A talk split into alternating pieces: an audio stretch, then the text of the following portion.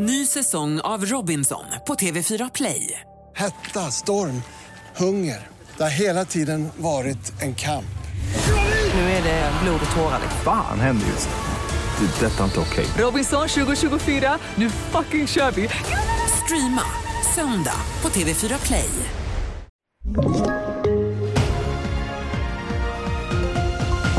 Många dödsoffer i Charkiv-attack och förhandstippad norrman årets litteraturpristagare.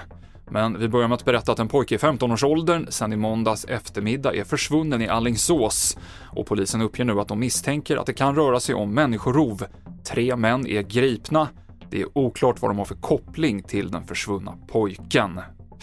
Minst 49 personer, varav minst ett barn, har dödats i en rysk attack mot en by i Charkiv-regionen i östra Ukraina, uppger ukrainska myndigheter. Skulle uppgifterna stämma så är det en av de dödligaste attackerna mot civila under hela kriget. Och USAs president Joe Biden är orolig för att det amerikanska stödet till Ukraina ska påverkas av det politiska kaoset i representanthuset. Och hur USA agerar framöver kommer bli avgörande även när det gäller stödet från EU. Det tror EU-kännaren Göran von Sydow.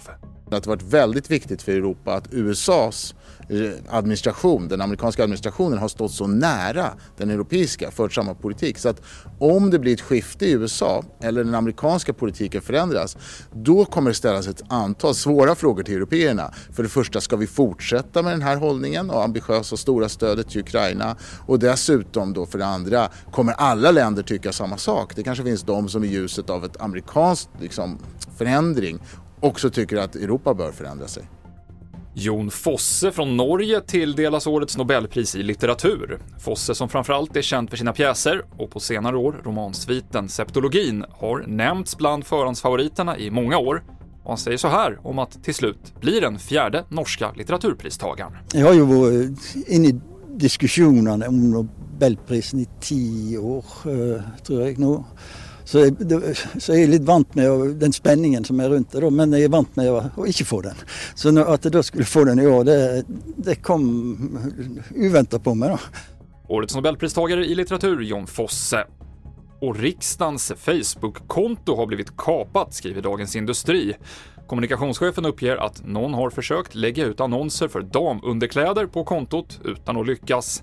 Riksbanken har polisanmält det här men uppger samtidigt att kontot, som har 9000 följare, inte är den viktigaste kanalen för bankens kommunikation. TV4-nyheterna i studion Mikael Klintevall.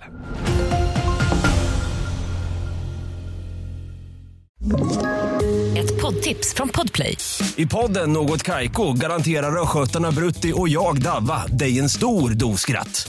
Där följer jag pladask för köttätandet igen. Man är lite som en jävla vampyr. Man har fått lite blodsmak och då måste man ha mer. Udda spaningar, fängslande anekdoter och en och annan arg rant.